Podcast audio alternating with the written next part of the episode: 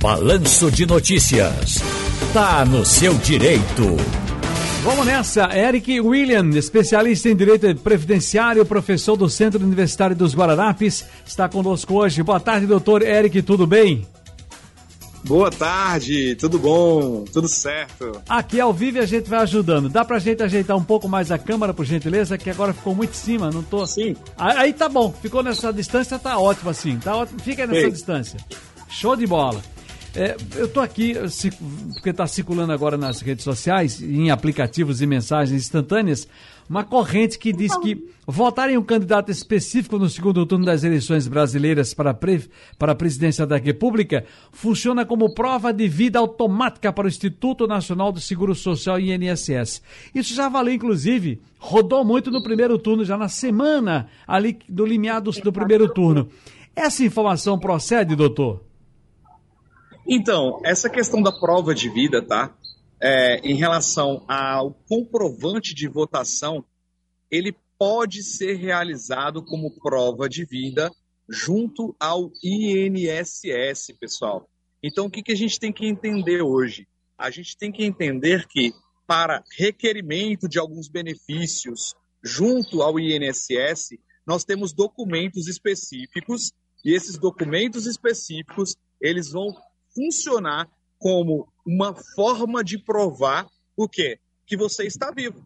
Então, para pedir uma, é, um benefício de aposentadoria, um benefício de é, aposentadoria por invalidez, por idade, né, por tempo de contribuição, para o INSS, o comprovante de votação ele vale como meio de prova de vida, tá? Então, o que a gente tem que entender é que o comprovante de votação ele vale como prova de vida. Não significa que, ah, vou pegar o comprovante e vou lá e vou mostrar. Não é assim, tá? A gente tem alguns documentos que eles funcionam como uma forma de comprovar que a pessoa ela está viva. Então, por exemplo, a gente tem, além do comprovante da votação, o comprovante de vacinação, por exemplo, né? A gente teve algumas modificações em relação à possibilidade de comprovar a vida, né, de que você está vivo de fato.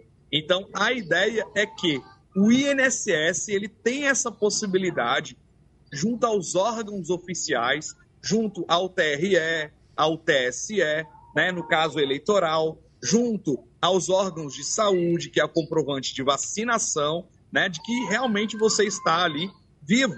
Então, para fins de direito previdenciário para fins de comprovar que você tem uma, um, um documento que prove que você está vivo, para fazer o requerimento junto ao INSS e ter e obter esse benefício, seja da aposentadoria por invalidez, BPC, né, que é o nosso benefício de prestação continuada, seja um benefício específico, né, de afastamento de auxílio doença, então, para provar a vida, você vai fazer o quê? Você vai ter que renovar esse pedido e, obviamente, a gente tem que entender que o documento, que é o comprovante de votação, né, no caso aí, nesse período eleitoral, Sim. o comprovante de vacinação, que foi o período que a gente ainda está vivendo um pouco dele da pandemia, eles valem também como documentos eletrônicos pela prova de vida. E tá. quem vai fazer essa análise é o INSS, tá? tá? Não significa que você vai ter que levar seu documento ou uma obrigação específica,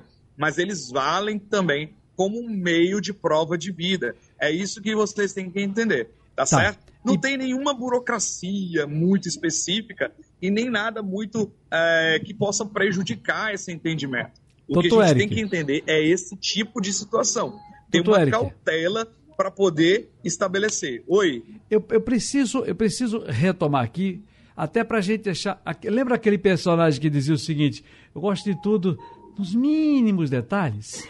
Lembra desse personagem? Sim, sim, sim, que é lembro. É pra...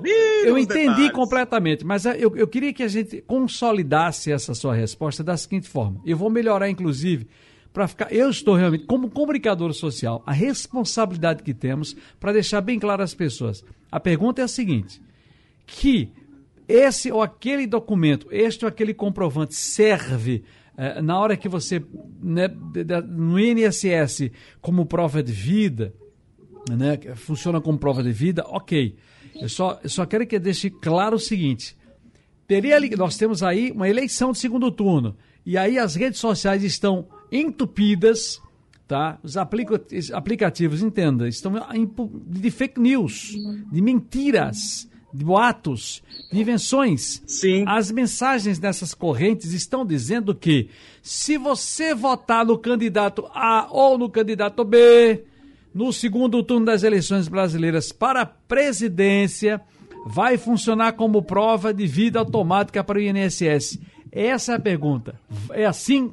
Negativo, negativo, tá? O que a gente tem que entender é que apenas você já realizando a sua votação, esse voto que você faz e na hora que você recebe o comprovante dela, ou o próprio Tribunal Regional Eleitoral, ele já dá de forma eletrônica essa possibilidade. Não tem essa ideia de, ah, eu vou votar no candidato A, eu vou votar no candidato B, e por votar nesse candidato, então vai servir como prova.